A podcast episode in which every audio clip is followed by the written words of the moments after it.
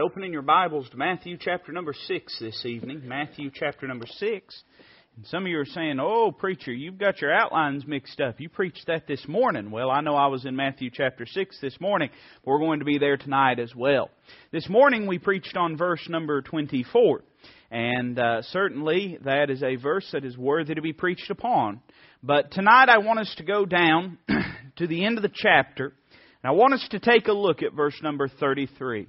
But to provide us a little context, and I did not do this this morning, but I will tonight, I'd like to begin reading at verse number 24, and I'd like to read on down to verse number 33. We might read verse 34 as well. The Word of God says, No man can serve two masters. For either he will hate the one and love the other, or else he will hold to the one and despise the other. Ye cannot serve God and mammon. That word mammon denotes riches and wealth and pleasures and anything that appeals to the flesh. Therefore I say unto you, take no thought for your life what ye shall eat, or what ye shall drink, nor yet for your body what ye shall put on.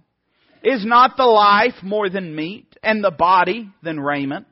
Behold the fowls of the air, for they sow not, neither do they reap, nor gather into barns, yet your heavenly Father feedeth them. Are ye not much better than they? Which of you, by taking thought, can add one cubit unto his stature? And why take ye thought for raiment? Consider the lilies of the field, how they grow. They toil not, neither do they spin. Yet I say unto you that even Solomon in all his glory was not arrayed like one of these. Wherefore, if God so clothe the grass of the field, which today is and tomorrow is cast into the oven, shall he not much more clothe you, O ye of little faith?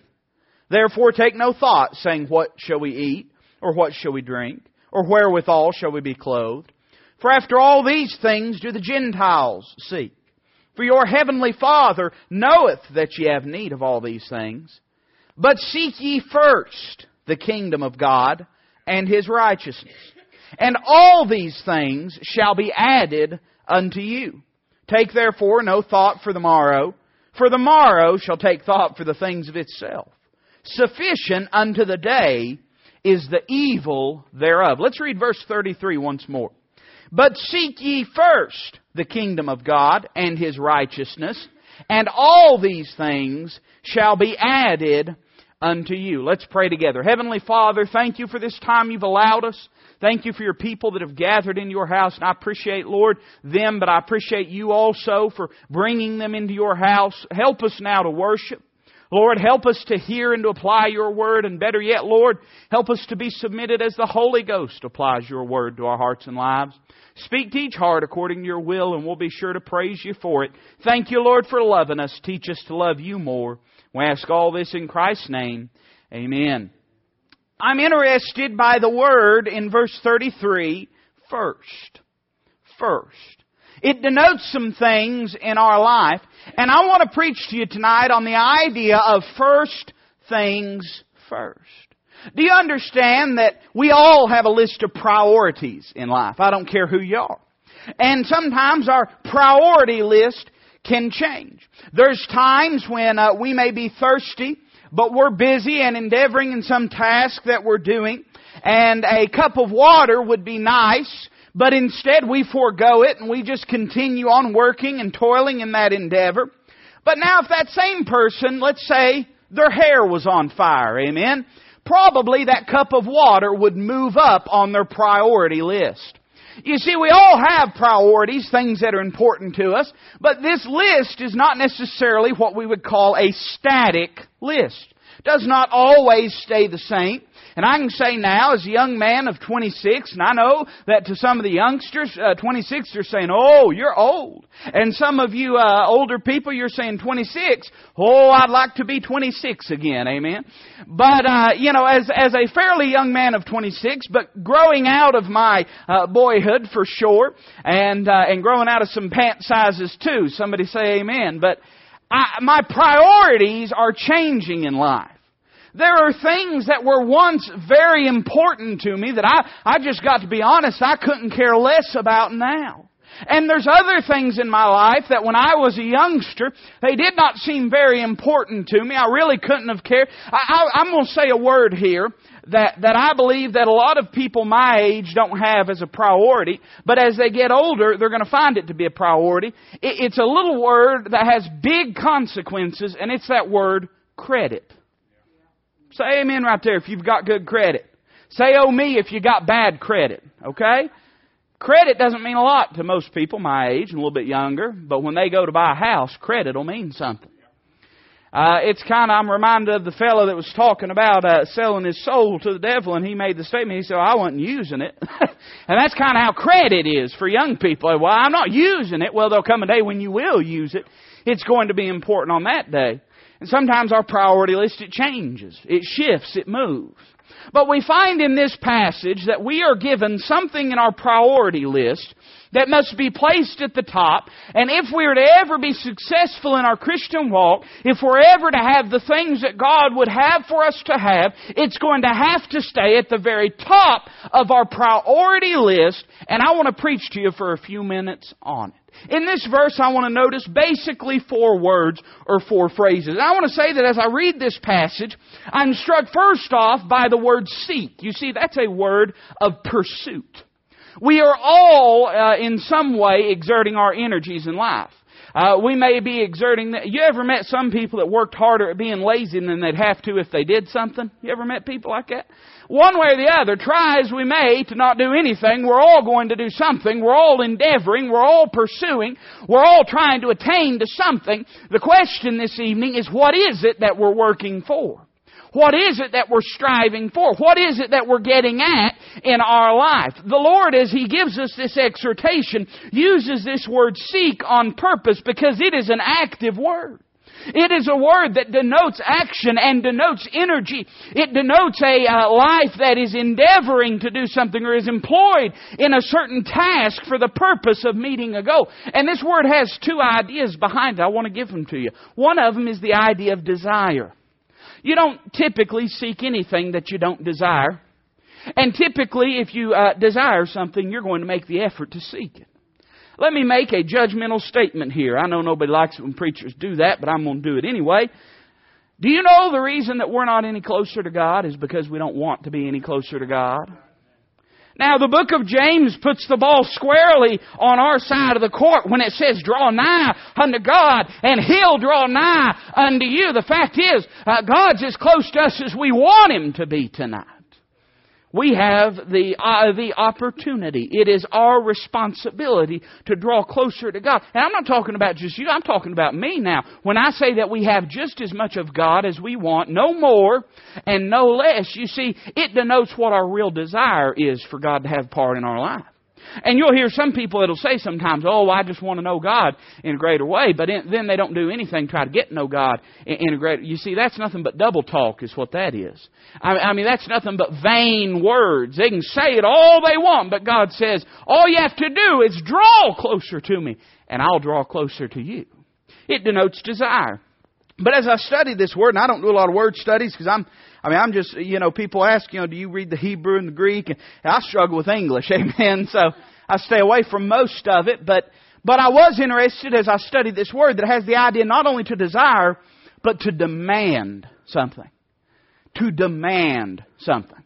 So in other words, it's not just saying that we ought to desire the kingdom of God and His righteousness, but we ought to make it a demand in our life. It ought to be imperative in our life. In other words, we ought not be satisfied until we get this in our lives. There's a lot of people that, uh, you know, they have a fleeting desire to know something of God. I mean, somebody comes through, and, I, and listen, I, I appreciate the revival that we just had. Wasn't it good? What a blessing. But every time you have revival or camp coming up, we have camp coming up, there always are some and listen, I, I, it don't bother me too bad because I listen. If I had a group of ten kids, if I had a group of ten kids, and and and nine of them made professions of faith, and seven of them meant business with God, I see that as seven young people came to know Christ. Amen. Now, I'm not saying we ought to mislead kids. I'm not saying that we ought to play fast and loose with the gospel. But I'm merely saying this. You can choose to look at the ones that maybe didn't mean it, or you can rejoice in the ones that did mean it. Amen?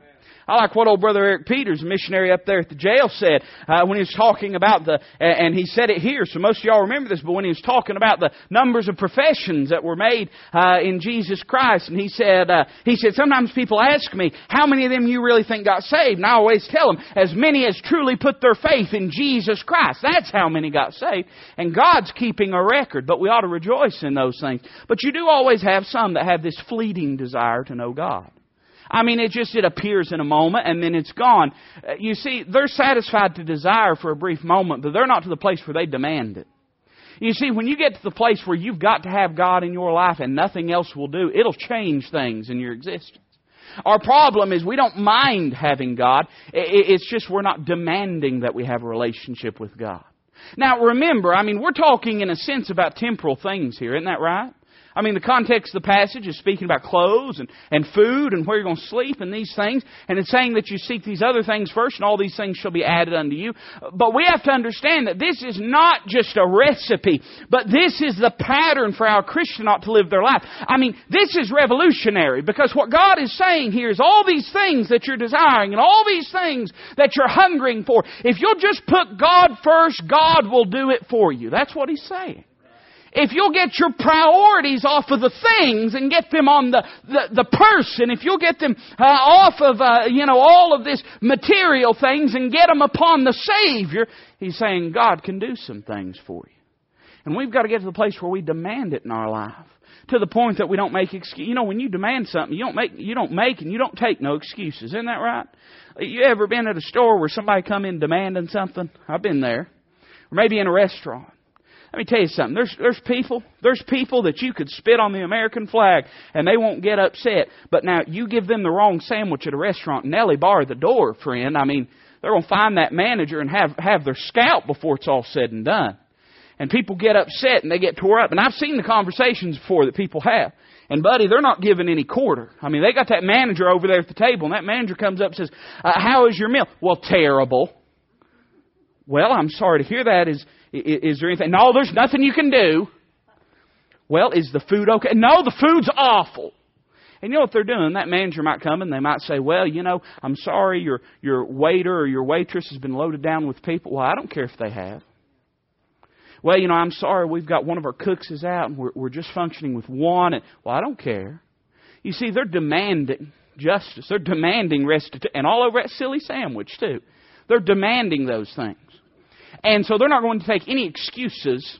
They're not going to uh, make any excuses for them. They're saying this is going to be fixed one way or the other. And I'll tell you the problem with a lot of our Christian walk is we're all happy for God to stir us up, but then we go out those double doors and then we start making all these excuses and taking all these excuses and there's all these reasons why the commitments we made to God at an altar don't mean anything in our own homes. We've got to get to the place where it means something, where we demand it. This is a word of pursuit that's spoken of. But I see not only a word of pursuit, I see a word of priority. Seek ye first. First.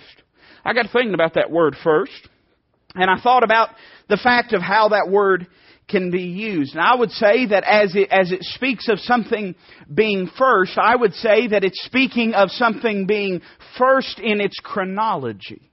You see, some of you have heard this before, this phrase, first come, finish it for me, first serve.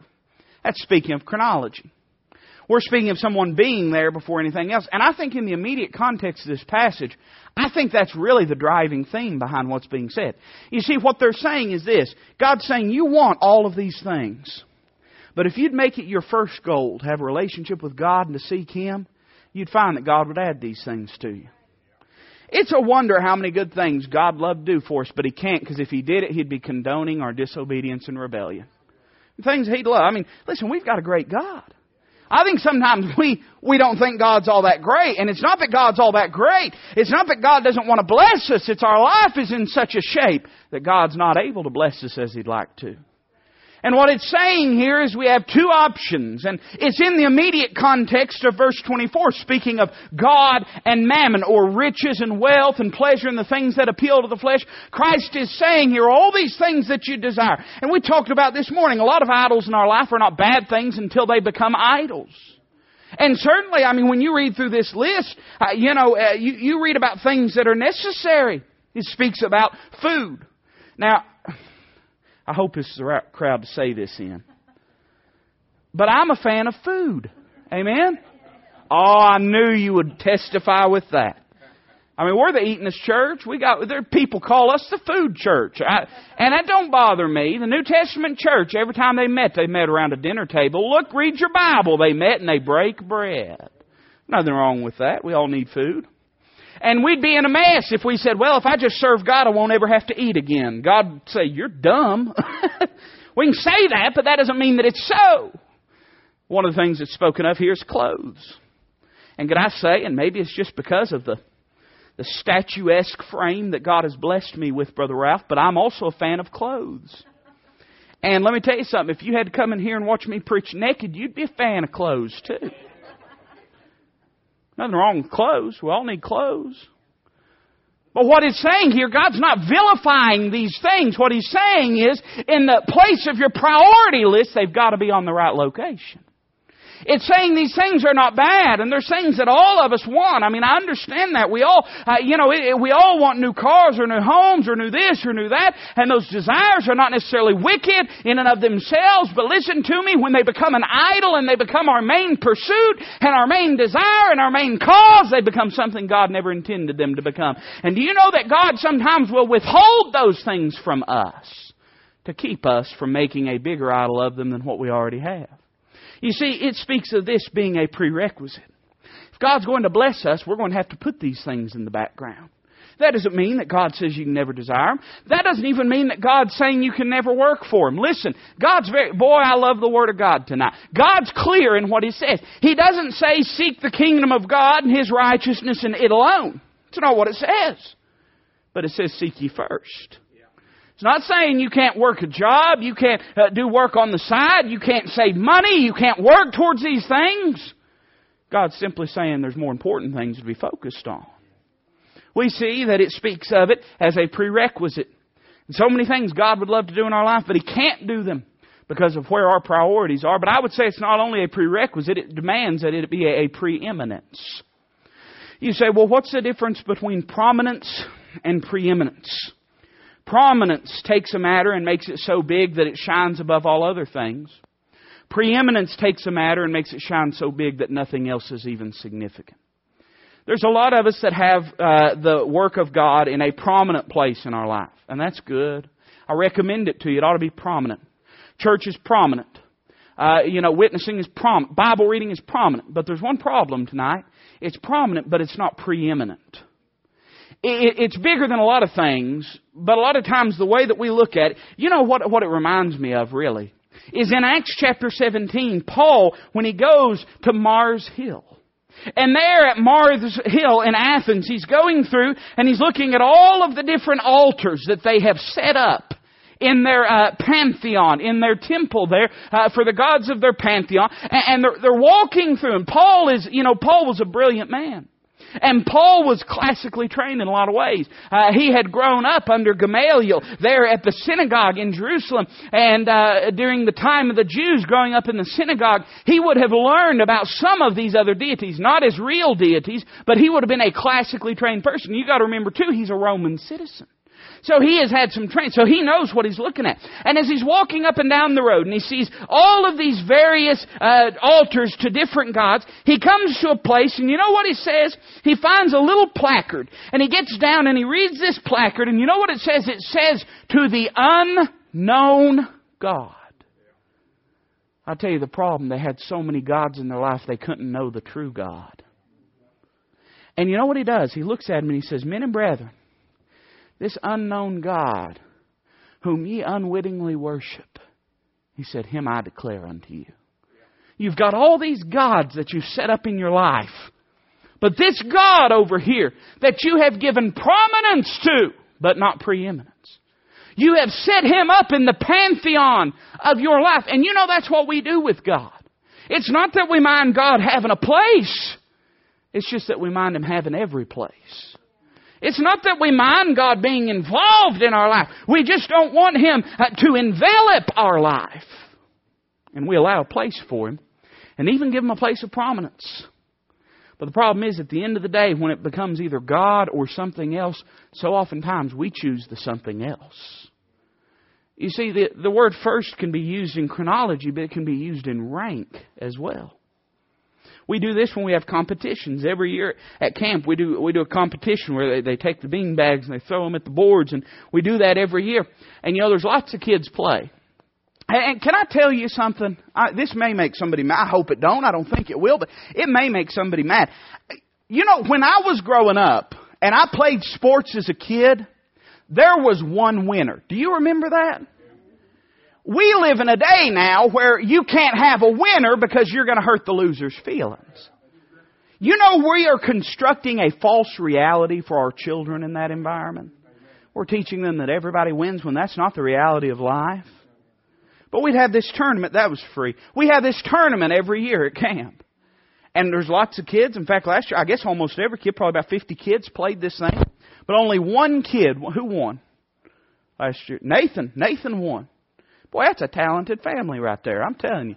Next Sunday morning, we're going to have Nathan pitch the bean bags after the, the sing. But uh, he did that for us last year, and he won. There's only one winner. Now, if we, if we had 50 kids, I mean, I, I, I'm going to tell you something, Nathan. You were number one. Do you know what that makes every other kid? It don't matter. Right? Right? I'm not being ugly, but that's true. Isn't that right? I mean, they don't give a ring to the team that loses the Super Bowl. They don't give a trophy to the team that loses the national championship. That place of first is what matters.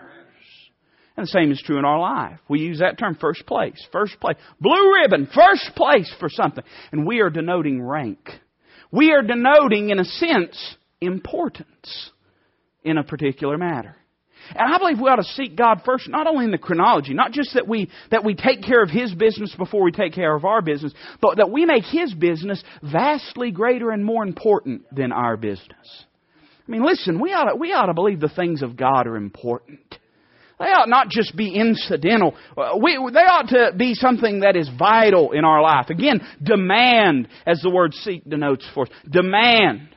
I mean, there's some of us, listen, and, and, and I, I fail. I, let me tell you something. You've got, I was, a preacher friend of mine preached a message. It was entitled Sasquatch, the Loch Ness Monster, and the Perfect Preacher. And you know what the idea behind it was? None of them exist. Amen. I, I'm not perfect. I fail. I mess up. I'm frail. I'm human. I'm dust. I'm bone. I'm flesh. A lot of times I'm more flesh than I am anything else. But let me tell you something. God help us when we can go longer without physical food than we can without spiritual food. Tells us where our priority list is. God help us when we can go longer without, uh, we can go longer without talking to our Heavenly Father than we can without talking to our earthly friends. We need to get to a place where the things of God are of vital importance. They're not afterthoughts. They're not insignificant. They're not just, oh, just, just, just an important thing amongst other activities. No, they're preeminent. They take the precedent over absolutely everything, and we give them our absolute best. We see a word about priorities, but I want to notice a word about purpose. Notice what it says, but seek ye first what? The kingdom of God, and don't you love the Word of God, and His righteousness. This is what we are to be endeavoring to seek. And I see two things in this, and I could, I could preach for three hours on these few words. Don't get nervous, I won't, amen, but, but I could because there's so much here. But I see first off that we see what is to be our cause in life the kingdom of God. And you say, well, what is the kingdom of God? And the kingdom of God and the kingdom of heaven are two different ideas in Scripture. They're not synonymous one with the other. And you say, well, what is the difference? Well, the kingdom of heaven refers to the kingdom of Christ. It is a heavenly kingdom right now. One day it will be an earthly kingdom. Somebody say amen right there. It has a literal king. It has a literal throne. It is the throne of uh, Christ's father, or his, uh, well, not father, but granddaddy, daddy, daddy, daddy, daddy, daddy, daddy, David. And it is a literal throne that will literally be in Jerusalem. And you say, well, why is the kingdom of heaven not here? Because it's wherever the king is. And so it's the kingdom of heaven. But the kingdom of God, and by the way, do you know that in Matthew chapter number 24, they asked for the signs of the coming of the kingdom of heaven, and he began to give them tribulation signs? That's what happened in Matthew chapter 24. But you know, there's another place where the disciples looked at him and asked him this question, uh, said, What are the signs of the kingdom of God? And you know what he said? He said, The kingdom of God cometh not with signs, for it is within you. The kingdom of God refers uh, to each and every saved person, or if you want a theological definition, uh, the kingdom of God refers to anything under the realm and domain of God. And so, in a dispensational sense, sometimes it can reflect on everything that God reigns over. But as far as salvation is concerned, or the spiritual life is concerned, the kingdom of God refers to those that are saved, that are under the government of God. It is not a physical kingdom, it is a spiritual kingdom. And so you say, preacher, what are you getting at when, when you say that? Or better yet, what's Christ saying in this passage? When he says the kingdom of God, can I put it as plain as I know how? He's talking about getting people saved. That's what he's talking about. He's talking about our spiritual life and the endeavoring of leading people to Jesus Christ when he says the kingdom of God. There's a bunch of other times, in fact, far more times that he speaks of the kingdom of heaven, but here he's speaking of the kingdom of God. He's speaking about our spirituality and our seeing Christ reproduced in the lives of others. And he denotes what for us is to be our cause in life. You know what a cause is. A cause is a consuming ideal or effort that drives us in our activities. David made the statement uh, to his older brother Eliab, who was backslidden, who was carnal. Eliab looked at him and said, What doest thou here? Uh, David, he said, I know the naughtiness of thine heart. Thou art come down to see the battle. And David answered him in one simple phrase, looked at him and said, What have I now done? Is there not a cause? Now, what he's saying is, he's saying, My cause is the God of Israel is Jehovah. His glory and His esteem and His majesty. And what he's saying to his brother is he's saying, Eliab, there is a reason for me to be here. I'm not here for nothing. I'm here to accomplish something. So a cause denotes the idea of accomplishing something, of doing something. It is our driving activity or ideal or goal in our life. And God gives us what ought to be our driving goal, and that is seeing sinners come to Calvary. You know, there's no greater thing you can be employed in. And do you know that you don't have to be? I mean, it's wonderful. I praise the Lord for being able to be in full time ministry. But do you know you don't have to be in full time ministry for this to be your cause in life? You say, well, preacher, you know, I'm working a secular job. And they're going to knock my head if I, if I go in there and start talking about Jesus. Oh, you'd be amazed how much favor God can give you in a secular job. Somebody ought to testify to that if you know it to be true. You'd be amazed how much favor God can give you sometimes in a secular job. But let me go a step further and say this. It ain't always something that even has to be done on the clock. You know that I've found, and God's been very gracious to me in this respect, and some of you could testify to the same thing in your life. If you live like a Christian in front of people, when heartache comes their way, you'll be the person they come talking to. When they need someone to pray with, they'll be knocking on your door. When they need somebody to pray for them, they'll be coming and talking to you. You see, everything that we do ought to be an endeavor to win people to Jesus Christ. Do you know the chief purpose of the believer is to be found under the praise, honor, and glory? That's what Ephesians 1 tells us, to glorify God. But the chief work or the chief cause of the Christian is that of winning people to Jesus Christ. Paul said, For I am not ashamed of the gospel of Christ, for it is the power of God unto salvation, to the Jew first and also to the Greek. It consumed his life. Not just Paul, but it did so for Peter too. It did so for James. It did so for John. Every single one of them, the all consuming truth of their life was the gospel of Jesus Christ. The Word of God says, I determined to know nothing among you save Jesus Christ and Him crucified. Can I say there's a lot of good things we can be involved in, but there ought to be nothing that takes the precedent of the gospel of Jesus Christ. I, I mean, as a church, I believe that's true. I mean, listen, we, and, and I'm all for, we just sent all them clothes and all, all that stuff up Pine Ridge. I'm for that, man. I'm excited about that. But you know the real purpose of that is because that gives that missionary an opportunity to witness to people. If he wasn't witnessing to people, I wouldn't be, I wouldn't be interested in sending him a smelly old sock. Amen? Because I'm not interested just in putting clothes on people or just in filling people's bellies. Hey, there's plenty of people die and go to hell with nice clothes on their back and with food in their stomach. You can do all those things. It's just a band-aid. The chief work is winning people to Jesus Christ. So any missionary that's willing to tell people of Jesus Christ and is willing to live and endeavor to be in line with the Word of God, I'm for him. I'm for him. I want to see them win people to Christ. That ought to be our chief cause as well. It ought to be more important than our uh, than the secular job God blesses us with. It ought to be more important. And do you know? I like old Dr. Sightler used to say this, and this always stuck with me. He used to say, "Duties never conflict." Do you know that's true? Duties never conflict. And I don't believe a man has to neglect his family to witness to people and to win people Jesus Christ. But can I say that, that winning people to Jesus Christ, even though our family is our first ministry, uh, a lot of the stuff that we do with our families, the activities that we spend with them, winning people to Christ is really higher above on the chain of priorities than even that.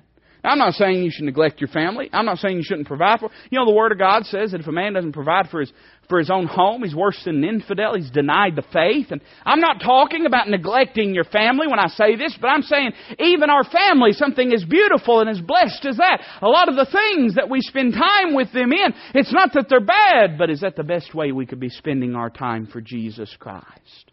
Well, I'm I'm in it now, Brother Ralph, so I guess I'll preach on something else we see not only a cause, but we see the consecration spoken of. Seek ye first the kingdom of God and what? And His righteousness. I love the Word of God because it's so accurate. It's perfect. And it does not say and righteousness. It could say and righteousness. I don't think it would affect whether I'm saved or not if it said and righteousness. But that's not what it says. It says, Seek ye first the kingdom of God and His, God's righteousness. You know, that's really the essence of what consecration is in the life of the believer. Consecration is not our energies and our self will attempting to produce holiness. That's not what consecration is. And a lot of people are getting frustrated in their spiritual walk because they're trying to do it themselves. And they don't understand that the, the, the spiritual walk is not something of self determination, but is something of surrender and submission. The Jews had this problem. Paul said that they, going about to establish their own righteousness, that they have uh, kicked away or pushed away or turned away or forsaken or uh, rejected the righteousness of Christ. As long as we're trusting in our righteousness, we're not trusting in His righteousness. Do you know that's why I believe that works can have no part of salvation? Because as long as we're trusting our work, we're not trusting His finished work. As long as we're trusting our goodness, we're not trusting His grace. As long as we're trusting our ability, we're not trusting His blood. That's why the book of Romans says it's either all of grace or it's none of grace, but Charlie. It's either all of works or it's none of works. It cannot be both.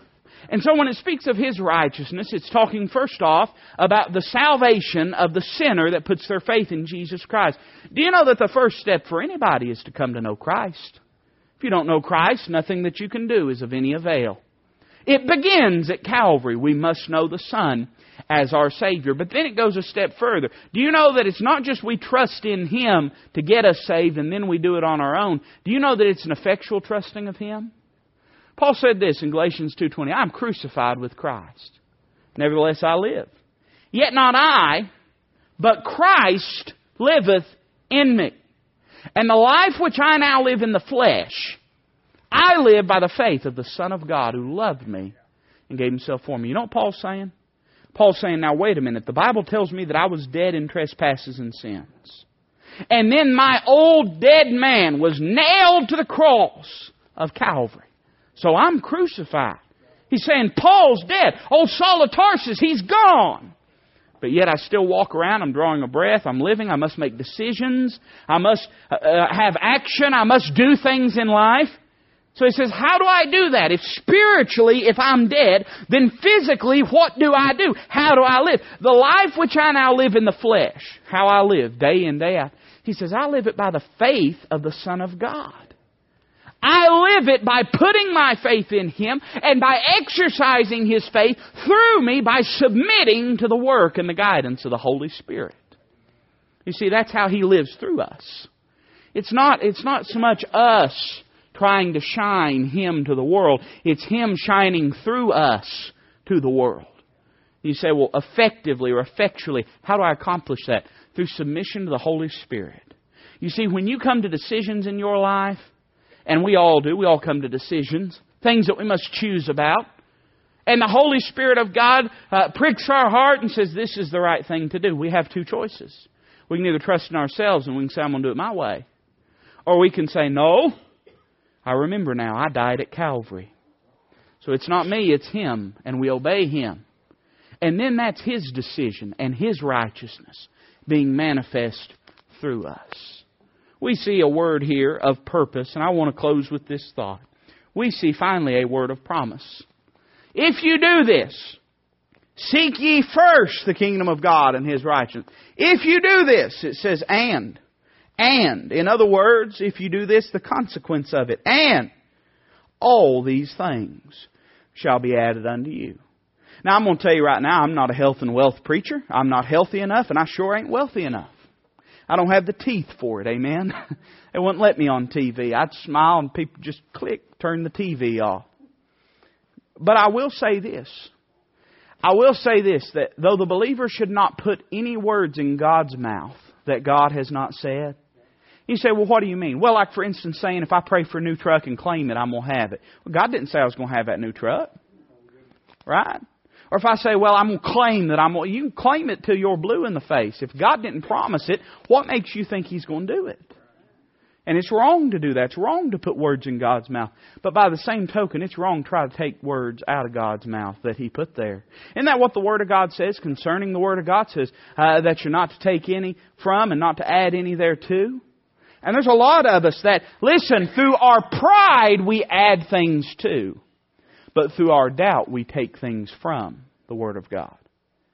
And it is a scriptural promise that if we'll put these things first in our life, all these things. What things? Well, notice first off the bounty of these things. It says all these things. It doesn't say everything, it says all these things. Well, what are these things? Well, raiment, food, clothing, shelter, the necessities of life. The bare, it's the bare necessity. God's promised us all these things. All these things. Not just some, all of them. Everything we need. If we'll put God first, God said, I'll give it to you. Can I go a step further and can I just testify how good God is? Sometimes He just don't even He don't even just give you what you need. Sometimes every once in a while He'll give you what you want.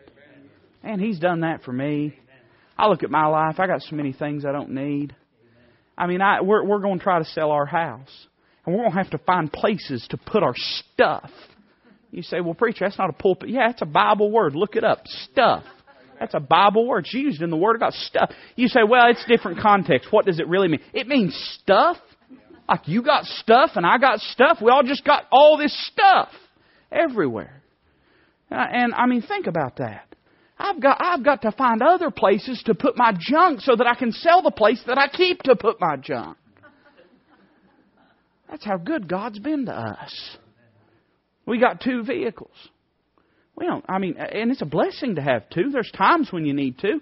But I reckon for, you know, uh, years and years and years people did with one. We could probably live with one if we had to. But God's given us some things that we want. God's good in that way. In fact, you know what the Bible says? The Bible says that eye hath not seen, nor ear heard, neither hath it entered into the heart of man the things which God hath prepared for them that love Him. God wants to do so much in our life, but the problem is He can't because we're not putting first things first. And notice, secondly, we see the bestowing of these things. We see the bounty of them. All these things, but I like the word that God uses. All these things shall be what?